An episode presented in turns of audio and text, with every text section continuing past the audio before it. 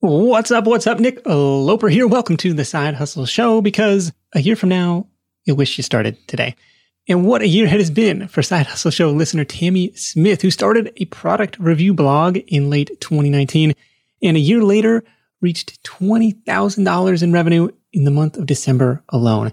At fithealthymomma.com, Tami specializes in reviewing direct to consumer brands in the health and fitness space and primarily monetizes the site with affiliate relationships. In this episode, you'll learn how she gained traction and traffic so quickly, the tools she uses to get it done, and how you might be able to follow a similar path with a side hustle website of your own. In fact, if you hit up sidehustlewebsite.com, you'll find my free guide to getting your site set up quickly and affordably. Notes and links to all the resources mentioned in this episode are at sidehustlenation.com slash Tami, T-A-M-I. While you're there, make sure to download the free guide that I put together on the common mistakes that you might be making with your website that are costing you money. These are based on the 400 plus interviews here on the show and reviewing hundreds of listener sites as well. I'll tell you what those mistakes are, how to test your own site for them, and how to get them fixed fast. Once again, that's at sidehustlenation.com slash Tami, T-A-M-I. This story starts, as new projects often do, with another side hustle. In Tami's case, it was freelance writing. Ready? Let's do it. At the peak of my freelance writing career, I was making about $6,000 a month, but I was completely burned out. I was working in every crack of my day. I was trying to grind out a bunch of content for people. And like the unfortunate part was, it wasn't anything I was really interested in, and it just got old. But there was one client that I had who was writing for, she had her own fitness and health, like kind of a women's fitness and health website. And she was doing affiliate marketing. And I was writing for her and I was actually enjoying writing the content. She did a lot of like the classic best list, you know, best treadmills under 500 or, you know, those types of keywords. And as I was burning out with all of the writing that I was doing for other people, that's kind of what sparked my idea of, well, if she's doing this website and clearly she's making money on it, then why won't I try that? Just a little background I love fitness, health. I became a certified personal trainer. That was kind of another side hustle a few years back. When I realized what she was doing, it was almost like well, I could combine two of my passions because I do really enjoy writing as long as I'm writing about something I care about. And then I also really enjoy fitness. So, what about if I made a fitness and health kind of website where I could write about things I enjoy and would like to learn more about and also make money? So, that is kind of where the inspiration for Fit Healthy Momma came from. I didn't really know at the time what it would be or if it would be anything. It was just like a hey, let's try this out type of deal. No, absolutely. I think it's awesome that you found that sweet spot. And it's an interesting approach here to say, let me do the freelancing stuff first, you know, whether or not this is all part of the broad master plan, but essentially learning the skills and getting paid to do so. And it sounds like pretty well, like you said, at the peak, you know, five, six thousand dollars a month, learning those skills, getting paid for those, and then being able to transition that to starting your own site. And I imagine accelerating the learning curve or accelerating the traction of that project because you had the experience in writing. You knew what it was going to take to get this stuff to the first page of Google. So you start the website, fithealthymomma.com. Tell me about those first few months of like what kind of content are you creating? Does it Google discovering the site? Is you picking up any traction uh, in the early days?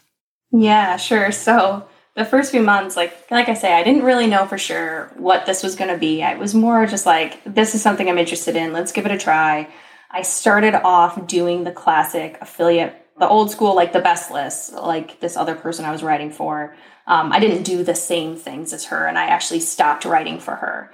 I actually dropped all of my clients at one point and just kind of started to focus on this. Well, let's let's talk about that for a minute because that you know it sounds like it might be obvious to you when you say best lists but I meant you're talking about kind of buyer intent keywords. You know, the best the tre- best treadmills under five hundred dollars. You know, this product versus this product, this product reviews, like that. Can you expand on that type of content? Yeah, for sure. So it like the best list is like just like what you said, like but the best treadmills under 500, the best running sneakers for women, basically trying to find keywords that are, you know, maybe a long tail variation where it's not as competitive and where you think you can kind of, um, you know, squeak in there somewhere.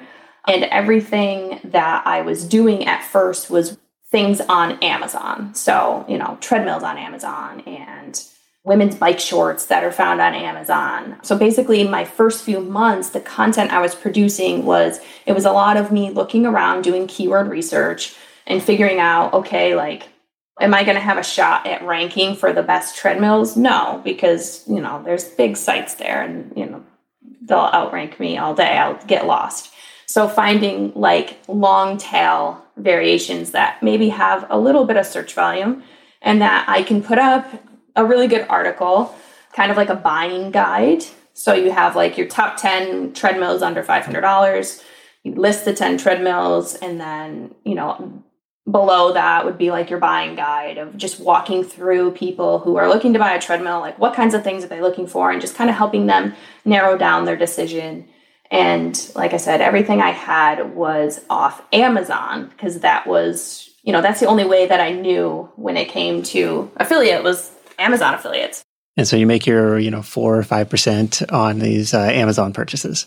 Right. And then just as I started to get traction with some of these articles, and I forget what month this happened, but Amazon slashed their commissions drastically. Yeah, yeah, right at the beginning of the pandemic. It's like, exactly. let's kick everybody while they're down. Yeah, and it's like ironically, I had just started to rank for some stuff, and I was just making some money, and it was you know it was small, but you get your first affiliate commissions, and that's exciting.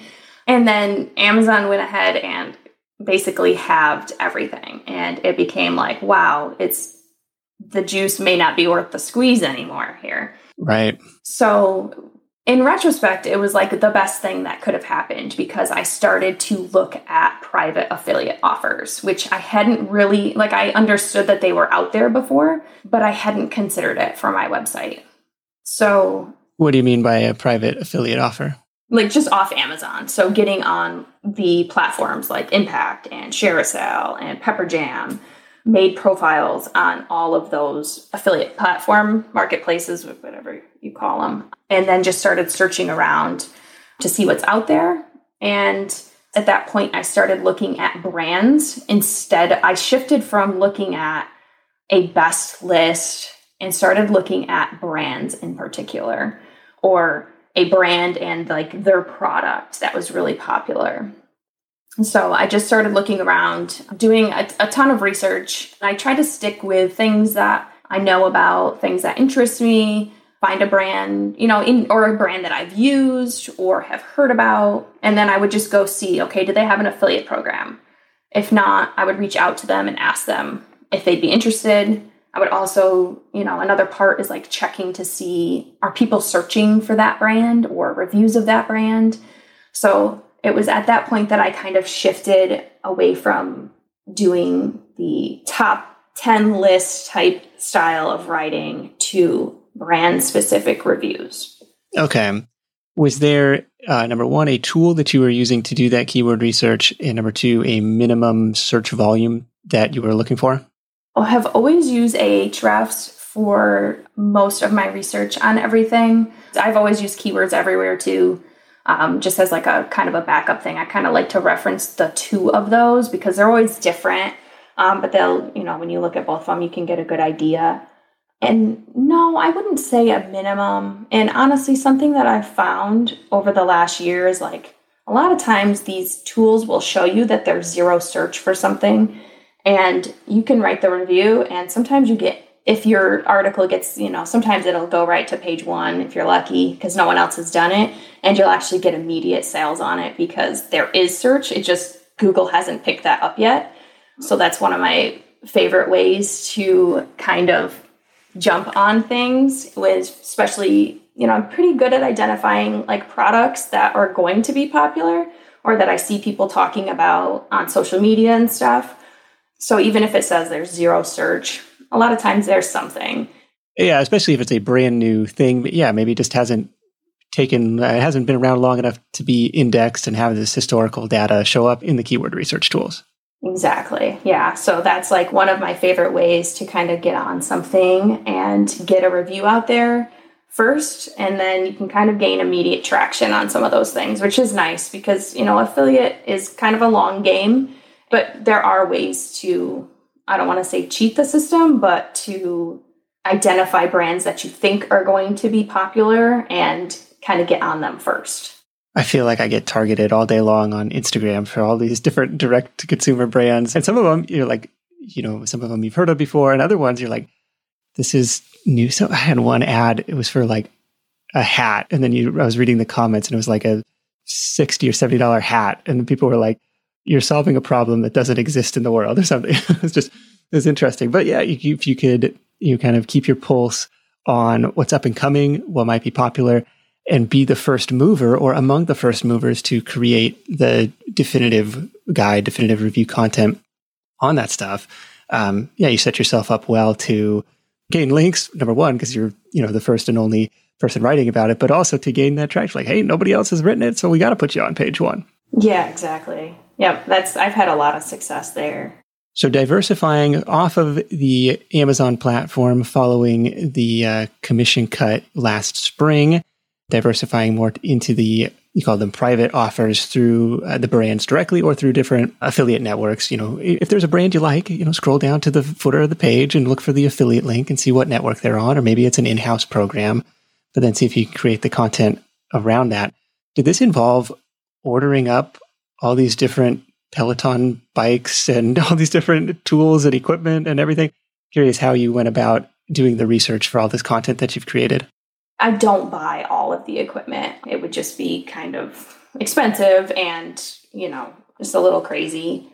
My strategy is to research the heck out of whatever it is that I am reviewing. So I will scrape everything there is on their website. I will go through all the pages on Google, find out what other people are saying, read any press releases, all kinds of things. I do a lot of research so that I feel like I can compile it all into one concise, structured, organized article that hopefully answers the questions of people who are considering purchasing one of these things because they are a big investment and i think sometimes it's hard to you know not everybody wants to go do all that research and you know they want somebody to say hey, here's what's really great about this, and here's what's not so great, and here's who this is good for, and here's who this is not good for.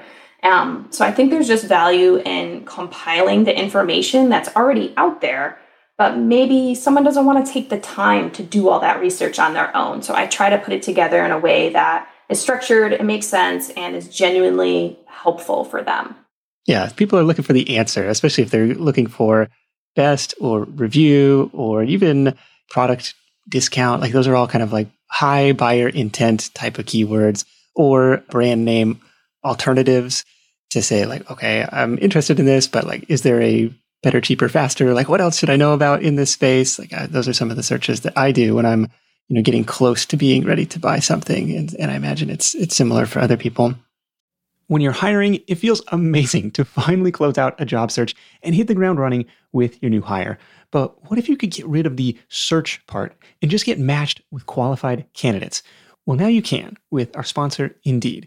It's simple. If you need to hire, you need Indeed. The matching and hiring platform is trusted by over 3.5 million businesses worldwide to connect with great talent faster. And 93% of employers agree that Indeed delivers the highest quality matches compared to other job sites. For my next hire, I'm using Indeed to tap into a talent pool of 350 million unique monthly visitors. And what else is cool is Indeed's matching engine is constantly learning from your preferences. So the more you use it, the better it gets. And how about this? Side Hustle Show listeners get a $75 sponsored job credit to get your jobs more visibility at indeed.com slash side hustle show. Just go to indeed.com slash side hustle show right now and support our show by saying you heard about Indeed on this podcast. Indeed.com slash side hustle show. Terms and conditions apply. Need to hire? You need Indeed. If you travel a lot for work or for vacation, you might be familiar with that feeling you get knowing you're leaving your space unused for long periods of time and you're still paying for that privilege. But hosting on Airbnb means you don't have to leave your home sitting empty when you're away. Being an Airbnb host isn't just a way to earn some extra cash, it's a chance to share your space and make a guest's vacation all the more memorable. You might be thinking, eh, maybe my place isn't the right fit, but don't write it off just yet. Your potential Airbnb might be right in front of you. Whether it's a spare room or even your entire home, there's an opportunity waiting. Airbnb turns your home into a practical and even profitable venture. We just got back from a family trip to Hawaii where we stayed in a great Airbnb, but our place back home could have been a highlight to somebody else's travels, and we could have used the extra cash to help pay for the trip. So if you're curious about hosting on Airbnb, find out how much your space could be worth by visiting airbnb.com slash host. Once again, that's airbnb.com slash host. Anything on the marketing front, link building wise, or just social media wise, YouTube wise, like to try and get the word out? Or is this 100% like I'm going to write the world's most authoritative article on the topic that I have found and I'm going to trust the algorithm in Google to show this to people?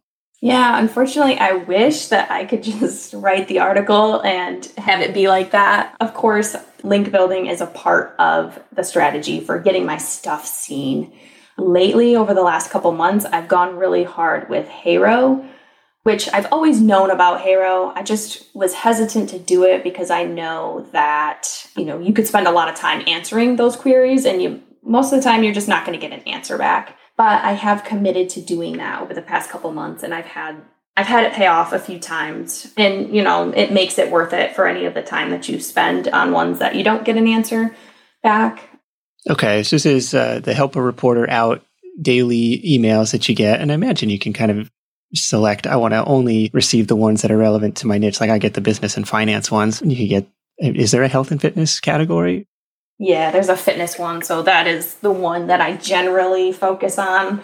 You know, I'll peek around in like the general category too and see if there's anything relevant, but I mostly focus. I try to get the fitness types of links just because I do have a background in fitness um, and personal training, so I do have some knowledge there. And then also, it's those ones are the most relevant for my site. Yeah, and plus, it's if it's a news site, it potentially is a high authority domain backlink where it's like I don't need hundreds to start to get some traction. I could just, like you said, if I could just get a handful of these right. to get the flywheel spinning, then that's positive. Okay, so the help a reporter stuff. Uh, anything else, link building or marketing wise? Yeah. So uh, the other thing, you know, with link building, I've done guest posts. I do quite a bit of that. I reach out to a lot of different blogs and you know, again, you could spend a lot of time doing that and not get answers, but it does pay off sometimes. So that's been another really helpful strategy.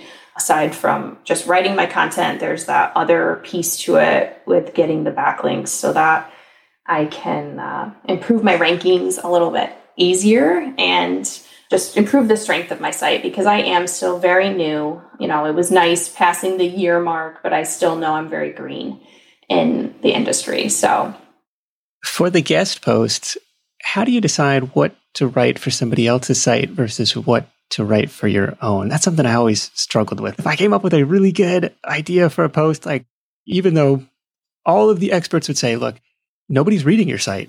You're doing yourself a disservice by posting it on your own site this was a really cool idea. I want to post it here. Curious how you decide what to pitch as a guest post versus okay, I'm just going to publish this on on my own site.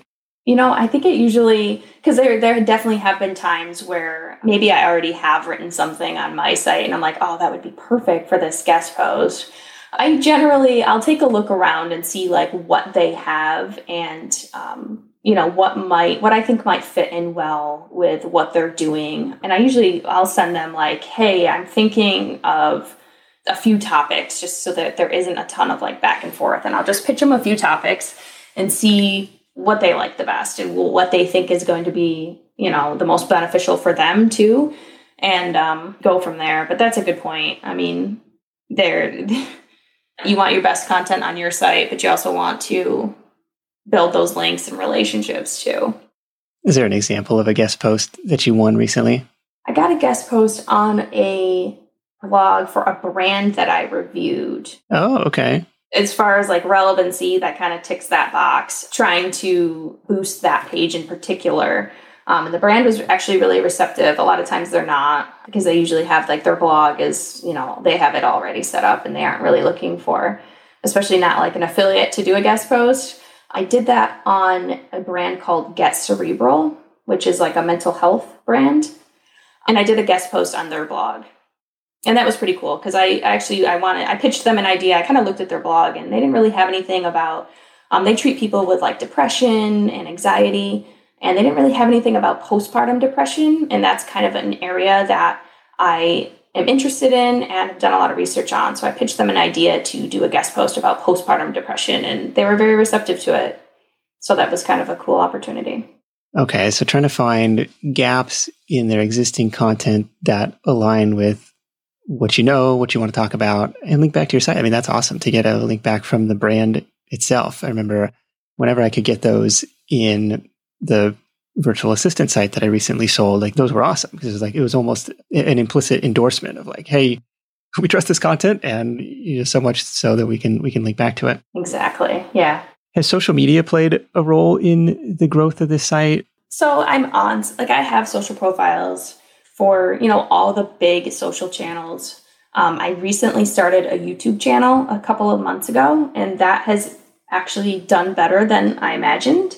I had never considered doing YouTube before, and I'm not like the most. Um, I'm kind of an introvert, so to like get in front of the camera was a little like daunting. But I actually find that I do enjoy it, and I basically wanted to just kind of branch out. There's so many people in the space right now that I'm in in Google, and so many people competing for you know these spots on page one.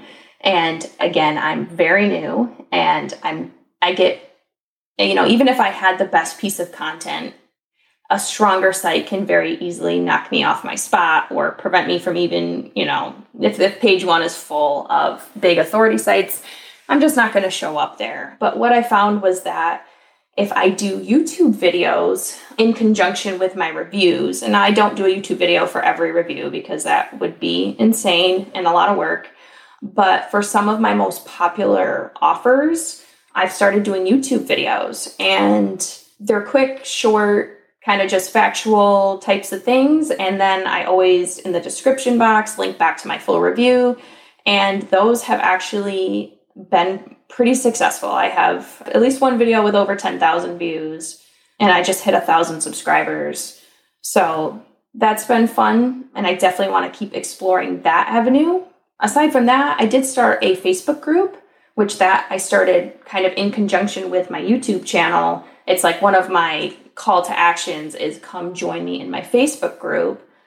That was basically kind of like a test because I've had like the email sign up on my website for a while and I get subscribers subscribers trickling in over there but nothing massive and I don't have like any great like offer for them. You know, I had like a smoothie recipe as like a you know the free download when they sign up so i kind of want to just like well maybe people would want to join a facebook group where i share any new discount codes that i get and any specials and offers and that has gained faster traction than my email list ever did so i definitely think i've got something there with that yeah, I saw that link on the homepage. You know, it's a pretty prominent call to action. Hey, come join our Facebook group, which I would not have considered a fit for this type of site, but that's an interesting play. Hey, it's a place to share discount codes um, and have a little bit more reach than you would if somebody was just uh, liking your branded Facebook page. Is that my understanding? Yeah, exactly. And yeah, just trying to build like a little kind of a community and just people that are hopefully loyal to the brand and enjoy the content and are excited to see about like you know new reviews I have coming out and then you know like I said, everyone loves a good discount, and I'm always trying to get coupons and discounts from brands, and I love sharing those. I love when I hear, you know, someone will message me, thanks so much for that coupon, just ordered, you know, whatever. So I'm happy to be able to connect people with a, even if it's, you know, a small savings. That's awesome. That's a cool way to do it. I wonder, I'm just brainstorming, like if the same type of offer would be compelling for people to join the email list. Like, hey, I'll let you know about any discounts when they come my way. I don't know. That's it's a little bit of a trickier one versus say a personally branded type of thing or a straight e-commerce type of thing, kind of like playing in between. On the YouTube stuff, kind of um, focusing on the most popular offers, are you kind of just summarizing the text that's on the page, like pros and cons type of stuff? And is it just, is it talking head like you and the camera? Yeah, um, I try to mix it up and make it, you know, where people want to, people aren't going to get bored. So it's not just me just talking. You know, I will talk a little bit and then have like a screen. I will do like a screen share and I'll put up like a little presentation. You know, so a lot of the one, a lot of the videos that I've done have been like with the verses stuff. So I just try to hit on some of like the key things. If we're comparing two things, like here are the five most important things that I think you should know as you're deciding between these two things. They're not super in depth videos. I try to make them fun by, you know, mixing in like shots of the products and videos from their websites. And I've also started doing like, I now have some of these pieces of equipment and I've kind of gotten partnerships with some of these brands. And so I, you know, partnerships aside from affiliate, like a little bit deeper of a partnership and actually having the equipment now i'm able to show me using them and me actually like reviewing the physical product which obviously provides even more value to people rather than just you know it's one thing to talk about some facts and features and then to actually physically show somebody the product is just the next level which has been fun to start to get into. And you're embedding those on the like on the relevant blog posts? Yes. Yep. Have you found that gives you a bump in the rankings or gives you a kind of a double chance to rank on the first page for those keywords? You know, the there's the text version and the video version. Yeah, for sure. There are some keywords where, you know, like I maybe I was on page 1 and then now a lot of other um, I'm seeing a lot of like the big authority sites like Shape and Women's Health and you know all the the big sites are doing these reviews now and these like here's the best home gyms for 2021 and they're kind of uh, knocking me down. So maybe i was on page one for something my written review and now maybe i'm at the bottom or i'm at the top of page two. But if i did a youtube video there are a few instances where my youtube video is showing up on page one and that has kind of like been my ticket to actually get traction and traffic which has been amazing because otherwise, if you're not on page one and you're not up there, your your chances of having people click on your stuff is slim. It's so true. It's like the old joke of where's the best place to hide a body on the page two of page two of Google. Nobody will find it there. It's that is interesting. So your advantage is in being the first mover in being, you know, really on top of up and coming brands, being quick to publish that content and then riding that wave of popularity, knowing that likely the big authority sites are going to come in and kind of sweep away that traffic, unfortunately, down the road. So get while the getting's good. Try and build the links, try and build a moat, try and build some added value through YouTube videos while you can.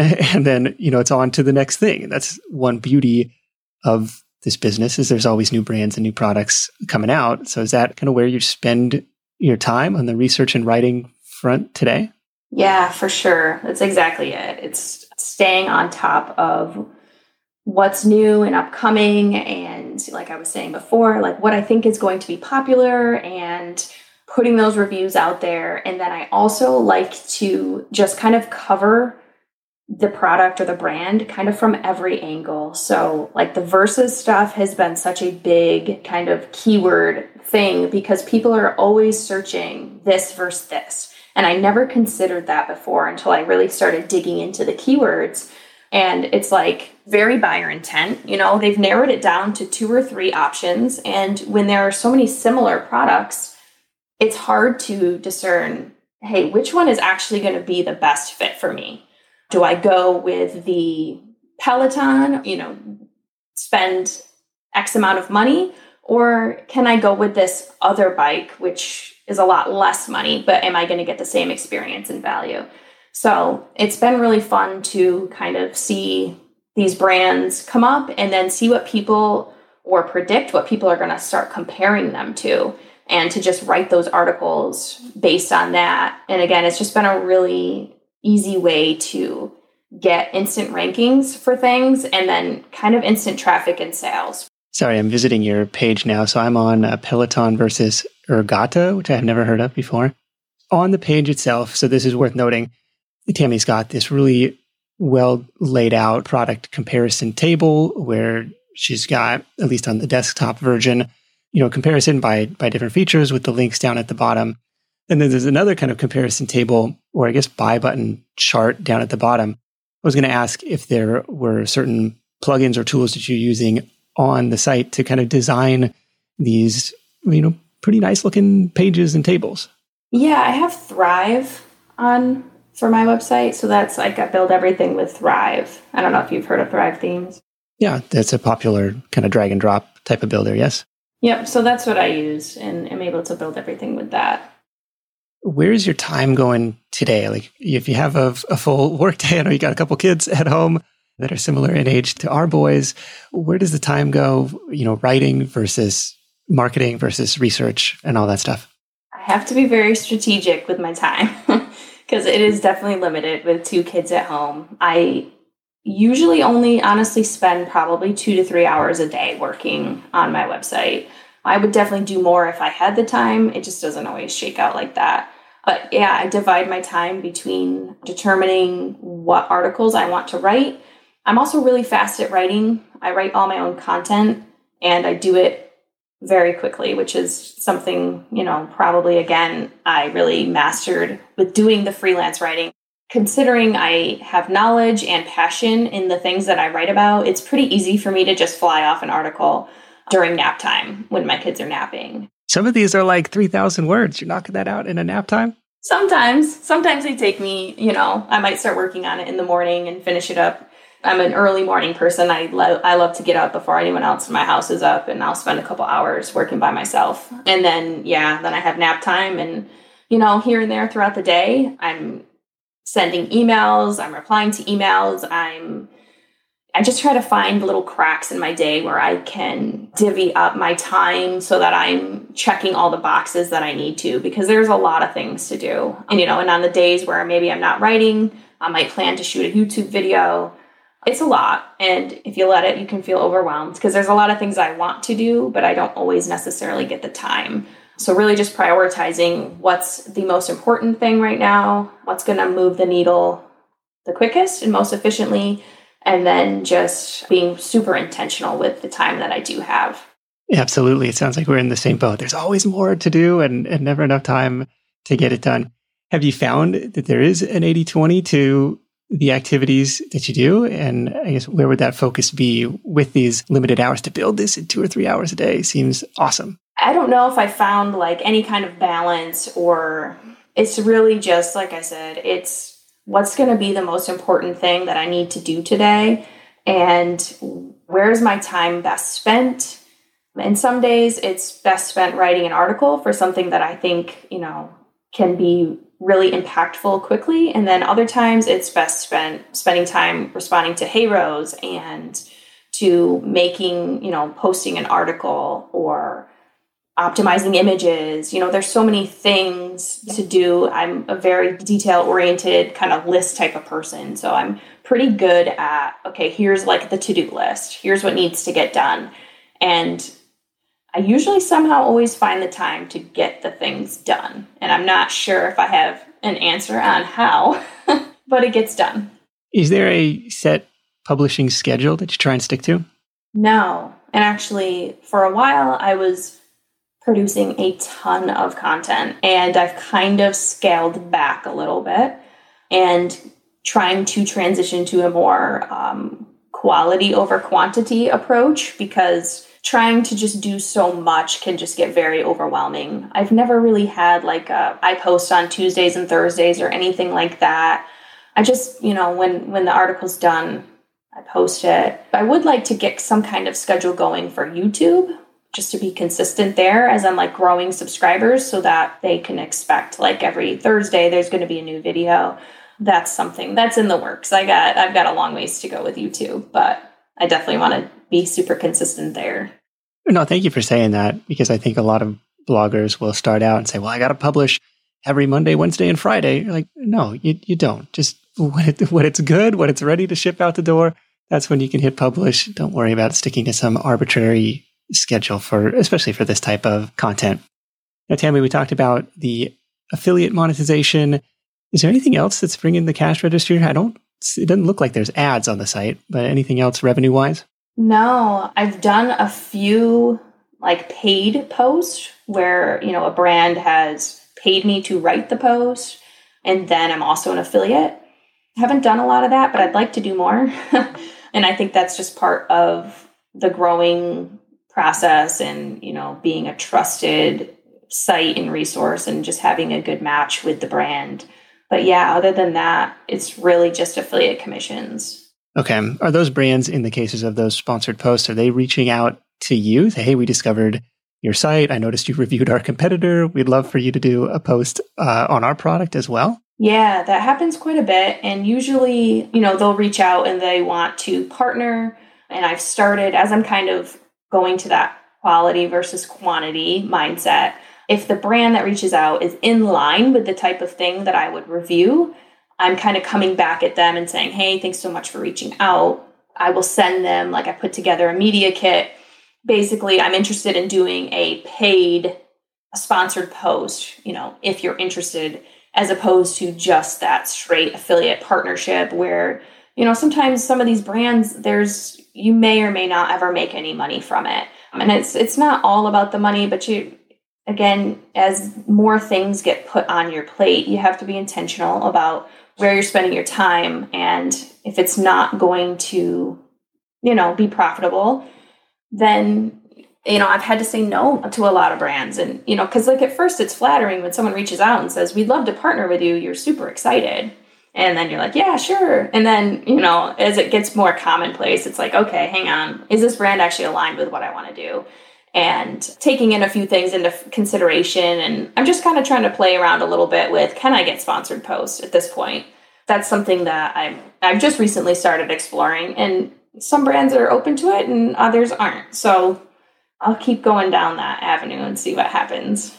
Yeah, don't apologize for that. That's actually a really interesting way to go about it. Instead of creating all this content, which does take, you know, your time and energy, and maybe eventually you hire writers to do that for you, like you were doing for this other woman early on, there's a non zero cost to do that. And rather doing that completely on speculation that, yes, maybe this will rank. Yes, maybe this will earn affiliate commissions down the road. It's like, hey, you approached me. And if it were the other way around, sure. But since you approached me, yeah, here's my upfront fee for this sponsored post. I'm at least going to cover my costs of my time and effort to create this. And then any affiliate commissions that come through our gravy on top of that. I kind of like that strategy. That's an interesting way to go about it. I guess I'm sure other people do same or similar, but I never really put two and two together for that. So I think that was cool. Yeah, I'm I'm excited to kind of explore that a little bit more. Well, now you're monetized on YouTube with your thousand subscribers, so you got that going down the road. The sponsored post stuff, the affiliate stuff. Anything else you see coming monetization wise? No, you know, like long term plans, maybe. You know, I have all kinds of like ideas for what I want to do in the long term. Um, but baby steps. Who knows what'll happen? Right now, I'm I'm excited about you know the affiliate commissions has been it's been huge. Obviously, it's been really successful, and it's a fun way to make money fairly. I don't want to say easy because it's not easy, but it's been it's been really good to me. Is there a first hire that you anticipate making in this business? Good question. I was just talking about this. So, like right now, my husband helps me out with some of the more technical type things. Like he helps me with my YouTube videos. I wouldn't say he loves doing it though. So, I was just thinking I'd really like to hire somebody to help me out with like YouTube. So, maybe like a YouTube, like a video editor, but we'll see.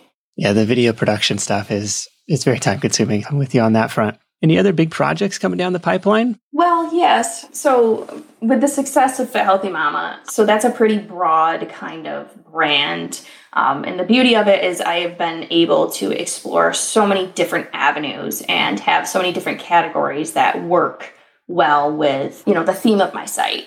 But as I have gone down many avenues, I've realized which ones work which ones I enjoy the most and which ones really work and I've been really successful in.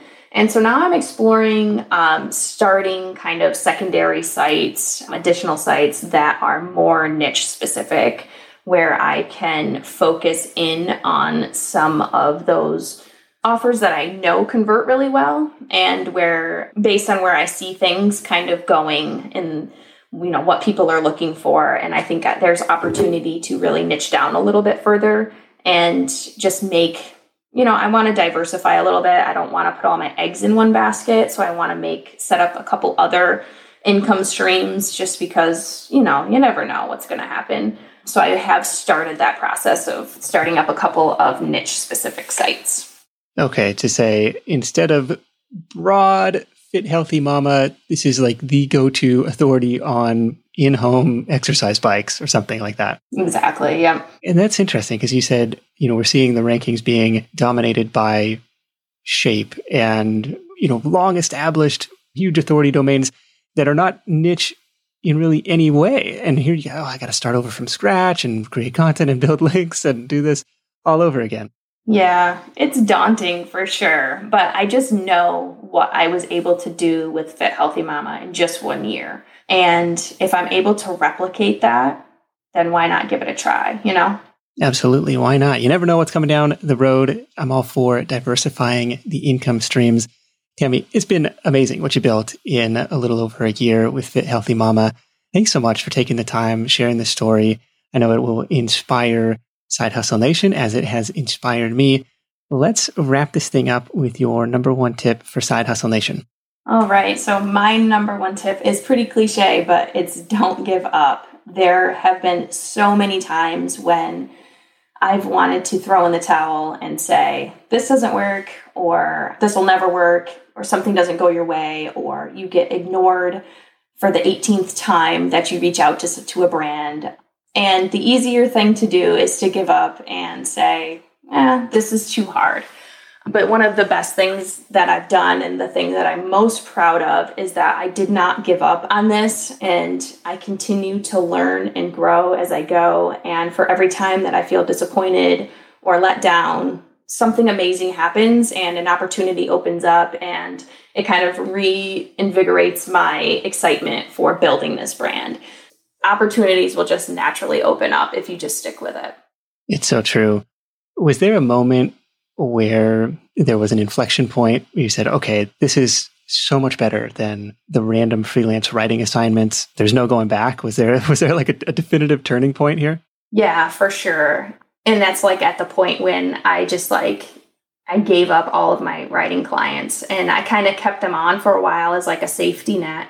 But I was overworked and I when I let them all go, it was scary because again, it was like a safety net, but I just felt this freedom to know that I could just work on what I want to work on in this site that I believe in and that I have passion for and I get to do it on my own schedule and how I want to do it. That was such a freeing feeling and it would be very tough for me to go back to work for anybody else at this point. That's for sure. Oh, very cool. Tami, appreciate you sharing this stuff. Thanks so much for joining me, and we'll catch up with you soon. Thanks so much, Nick. It was great to be on.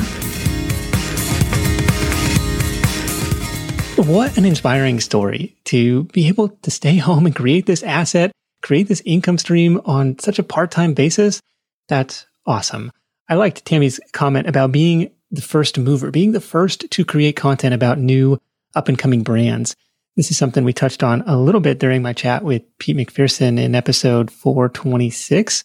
That was last month about the website that I sold recently. I think that's a huge advantage that small publishers like us have over the quote, big guys. A couple other things stood out, and one was building out a brand presence that went beyond the borders of your website. In Tami's case, that was the Facebook group and the YouTube channel, now, I think in depth, authoritative content, well formatted, well structured, that's a bare minimum requirement to get found in Google. But the problem is it's relatively quick and easy for people to recreate. I mean, by its nature, it's all out there in the public. It's not like grandma's secret recipe. Anybody can go and see the words on your page. And that's why I think building more audience touch points can make your business less fragile and make you appear stronger, more helpful, and more legit in the eyes of both visitors and in the eyes of Google. The other thing that was interesting was Tami's note at the very end that sometimes you have to let go to really take control, which in her case was letting go of the freelance writing gigs. Even though they were bringing in steady income, they were taking time away from building this business. It was good stuff. If Tami has inspired you to create a website of your own, my free guide at sidehustlewebsite.com will help you get online quickly and affordably. Notes and links to all the resources mentioned in this episode are at sidehustlenation.com slash Tami, T-A-M-I. While you're there, be sure to download this free guide that I put together on the common mistakes that you might be making with your website that are costing you money. These are based on the 400 plus interviews here on the show and reviewing hundreds of listener sites as well. I'll tell you what those mistakes are, how to test your own site for them, and how to get them fixed fast. Once again, that's at sidehustlenation.com slash Tami, T-A-M-I, to make sure your site isn't guilty of those expensive website mistakes. Big thanks to Tami for sharing her story. That is it for me. Thank you so much for tuning in. Until next time, let's go out there and make something happen. And I'll catch you in the next edition of The Side Hustle Show, where you'll learn about one side hustle that really cleans up. I'll see you then. Hustle on.